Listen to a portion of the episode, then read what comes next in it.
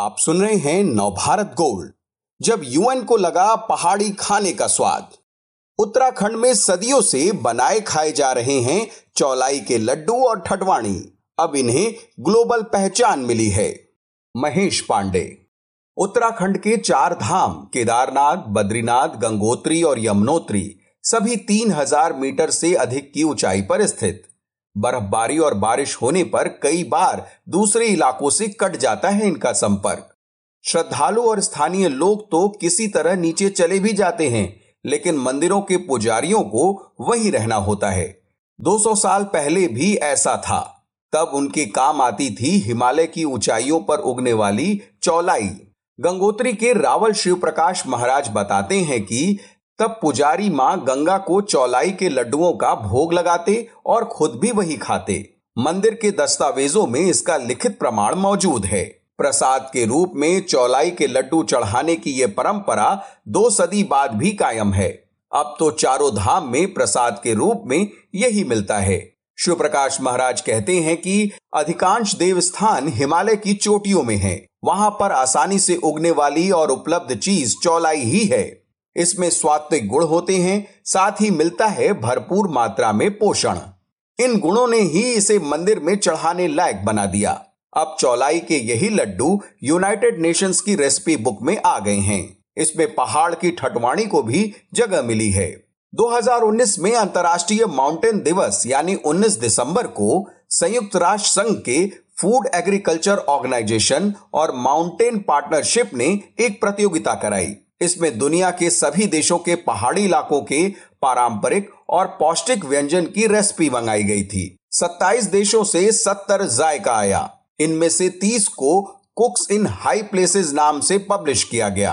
हिमालय अनुसंधान और विकास संस्थान चिनार के अध्यक्ष डॉक्टर प्रदीप मेहता ने उत्तराखंडी ठटवाणी और अल्मोड़ा के चौखुटिया मासी क्षेत्र स्थित इन हेयर संस्था के चिन्मय शाह ने चौलाई के लड्डुओं की रेसिपी भेजी थी।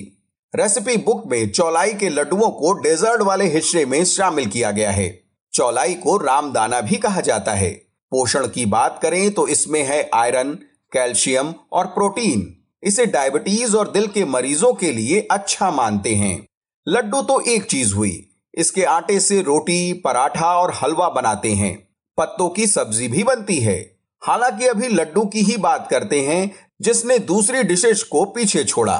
रामदाना को लड्डू में ढालने के लिए पहले भूनते हैं, जिससे ये फूलकर हल्का हो जाता है। इन भुने हुए दानों को गुड़ के शीरा में डालते हैं, ड्राई फ्रूट्स मिलाते हैं और बना देते हैं गोल गोल लड्डू। इसे व्रत और त्योहारों में भी खाते हैं। उत्तराखंड की अधिकांश ऊंची घाटियों में राजमा और आलू के साथ चौलाई की भी खेती होती है। इसको चाहिए बेहद कम पानी और शुष्क जलवायु।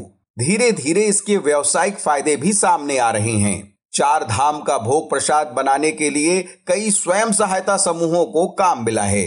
चिन्मय शाह ने बताया कि चमोली जिले के गैरसैण के 5 मॉडल स्कूलों में मिड डे मील में चौलाई के लड्डू दिए जाते हैं। इलाके के ही महिला स्वयं सहायता समूहों को लड्डू की आपूर्ति का काम मिला है।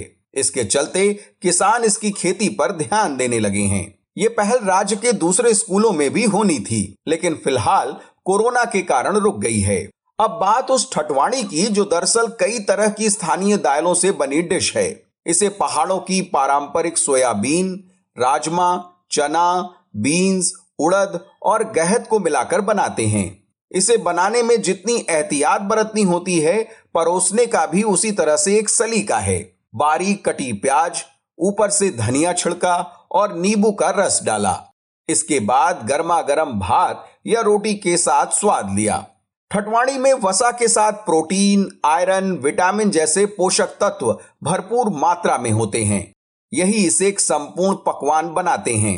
इसकी और एक बड़ी खासियत है मौसम के अनुसार बदलाव। अगर आपके पास कोई दूसरी दाल है तो भी फिक्र नहीं, समय के हिसाब से मिलने वाली दालों का इस्तेमाल कर भी इसे बना सकते हैं। जाड़ों में गहत की दाल डालकर इसकी तासीर गर्म और गर्मियों में उपयोग की जाने वाली दालें डालकर इसकी तासीर ठंडी रखते हैं। मौसम के अनुसार ही मसालों को भी घटा बढ़ाकर डाला जाता है। इसकी रेसिपी भेजने वाले डॉक्टर प्रदीप मेहता कहते हैं कि ठटवाणी में इस्तेमाल होने वाले दालें बायोडायवर्सिटी बचाने में भी सहायक हैं। इन फलीदार दालों की जड़ों में लेग्यूम होते हैं। इनमें नाइट्रोजन को वायुमंडल से जमीन में स्थिर करने की क्षमता वाले जीवाणु पनपते हैं। इससे मिट्टी की उर्वरा शक्ति बढ़ती है। पहाड़ी खानों के शौकीनों के लिए उत्तराखंड में कई ढाबे रेस्तरां खुल रहे हैं।